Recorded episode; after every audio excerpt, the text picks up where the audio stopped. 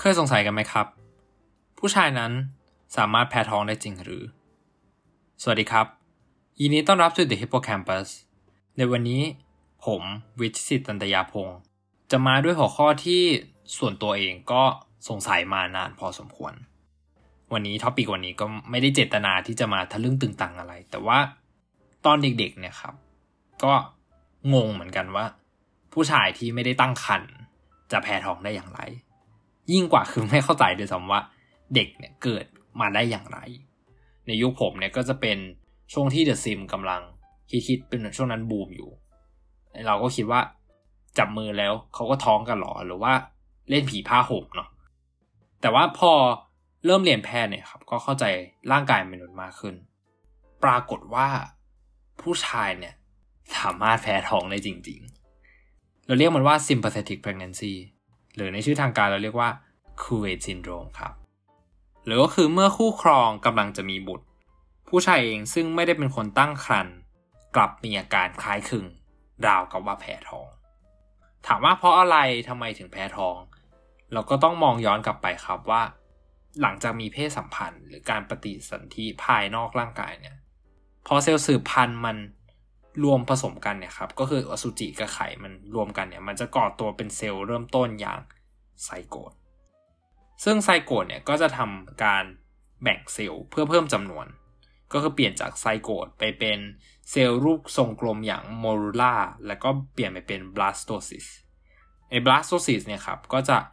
เป็น stage ที่เกิดการฝังตัวที่ผนังมดลูก ทีนี้พอมันฝังตัวปุ๊บ มันจะเกิดอาการแพ้ท้อง เกิดจากอะไรเขาเชื่อว่ามันเป็น multifactorial คือ มีหลายปัจจัย ปัจจัยที่หนึ่งครับจากงานวิจัยของยูชิคาโกเพราะว่าน่าจะเป็นนกลไกของร่างกายเพื่อป้องกันคุณแม่กับคุณลูกในท้อง ส่วนใหญ่เนี่ยคุณแม่จะมีอาการแพ้ท้องในช่วง 3 เดือนแรก เพราะว่าในช่วง 3 เดือนแรกของการตั้งครรภ์เนี่ยครับเป็นช่วงเวลาที่เด็กในท้องเนี่ยกำลังสร้างอวัยวะต่างๆ ซึ่งก็ถือเป็นช่วงที่น้องเนี่ยค่อนข้างอ่อนแอครับอ่อนแอต่อสารเคมีต่างๆ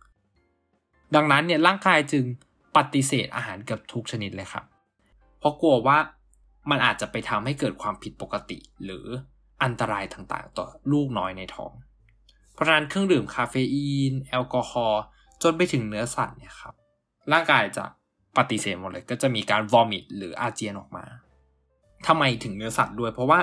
เนื้อสัตว์เนี่ยอาจจะมีเชื้อโรคอยู่ หรือว่าพยาธิเจริญเติบโตอยู่ ร่างกายก็ prevent ก่อนเลยครับ ไม่เอาด้วยไม่เสี่ยง เพราะว่าต้องบอกก่อนว่าการตั้งครรภ์เนี่ยภูมิของร่างกายจะตก ดังนั้นเขาก็เลยอาจจะหลีกก็จะเห็นว่ามีการหลีกเลี่ยงวัคซีนเชื้อตายด้วย อันนี้มันเกี่ยวข้องกับปัจจัยที่ 2 ครับ คือระดับของฮอร์โมนที่เปลี่ยนแปลงอย่างเฉียบพลัน ร่างกายเนี่ยมองว่าสิ่งมีชีวิตอื่นที่อาศัยอยู่ในร่างกายเยเป็นสิ่งแปลกปลอมครับ ต้องถูกกำจัด ภูมิจะมากำจัดเลย ดังนั้นเนี่ยเพื่อไม่ให้ร่างกายทำร้ายลูกน้อยในท้องเนี่ยรกหรือพลาเซนตาเนี่ยจะสร้างฮอร์โมนที่เรียกว่า human chorionic gonadotropin สั้นๆก็คือ HCG นั่นเอง HCG เนี่ยจะช่วยกดภูมิครับไม่ให้ร่างกายทำลายลูกในท้อง อีกทั้งมันยังโปรโมทการหนาตัวของมดลูก และยับยั้งการบีบตัวของมดลูกก่อนกำหนดก็คือ preterm uterine contraction ซึ่งฮอร์โมนนี่ครับก็เป็นฮอร์โมนที่ที่ตรวจพบได้ตาม เครื่องตรวจคัน คือตรวจได้เเจอในปัสสาวะ แล้วก็จะถูกผลิตอย่างรวดเร็วในช่วง 12 สัปดาห์แรกของการตั้งครรภ์จึงเป็นเหตุผลว่าทำไมอาการของการแพ้ท้องเนี่ยจึงพบเห็นได้บ่อยในไตรมาสแรกหรือ first trimester ของการตั้งครรภ์ทีนี้เนี่ยครับ ผู้ชายมันไม่ได้ท้องใช่ไหมไม่ได้เป็นคนตั้งครรภ์แล้วก็ไม่ได้ผลิตฮอร์โมนอย่าง HCG เพราะฉะนั้นการแพ้ท้องในผู้ชายเนี่ยถือว่าเป็น ความบังเอิญหรือเปล่า สาเหตุหลักยังไม่สามารถตอบได้อีกเช่นเคย ส่วนใหญ่เนี่ยมักจะแสดงอาการในช่วงไตรมาสแรกเช่นกัน แล้วก็อยากจะหายรวดเร็วหลังคลอดเลยหายไปเลย มีงานวิจัยหนึ่งครับในที่จอร์แดนในปี 2019 พบว่าจากคุณพ่อ 449 คนเนี่ย มีอาการแพ้ท้องมากถึง 59.1%ทั้งนี้ทั้งนั้นก็ยังไม่ไม่สรุปสาเหตุไม่ได้อยู่ดีครับ แต่ก็มีทฤษฎีมากมายที่พยายามจะอธิบายครับ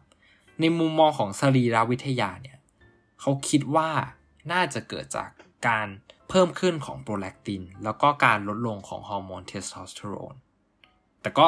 อาจจะมีฮอร์โมนอื่นร่วมด้วย ทีนี้ในมุมมองของจิตวิทยาเนี่ยครับน่าสนใจ ในเชิงของ psychoanalytic เนี่ยเขาพบว่าน่าจะเป็นอาจจะเป็นนะอาจจะเป็นความอิจฉาต่อความสามารถในการให้กำเนิดของผู้หญิง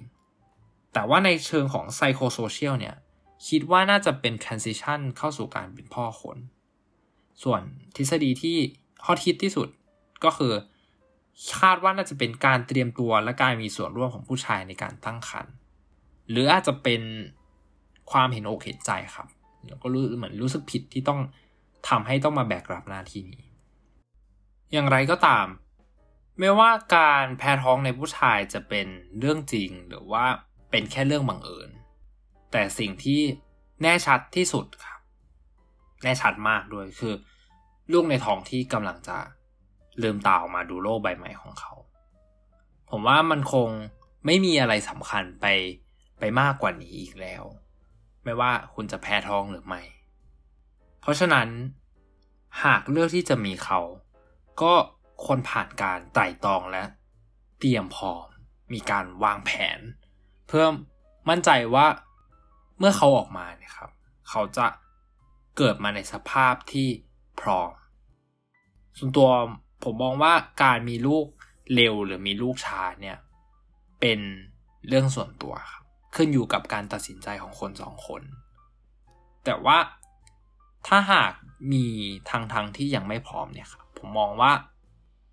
คุณเลือกที่จะไม่ป้องกันได้ ไม่เลือกที่จะใช้ contraceptive method ต่างๆ แต่เด็กเนี่ยสิครับ เขาไม่มีสิทธิ์เลือกเกิน เลย สักนิด วันนี้ผมขอตัวลาไปก่อน ขอบคุณที่รับฟังเราพบกันใหม่สัปดาห์หน้า สวัสดีครับ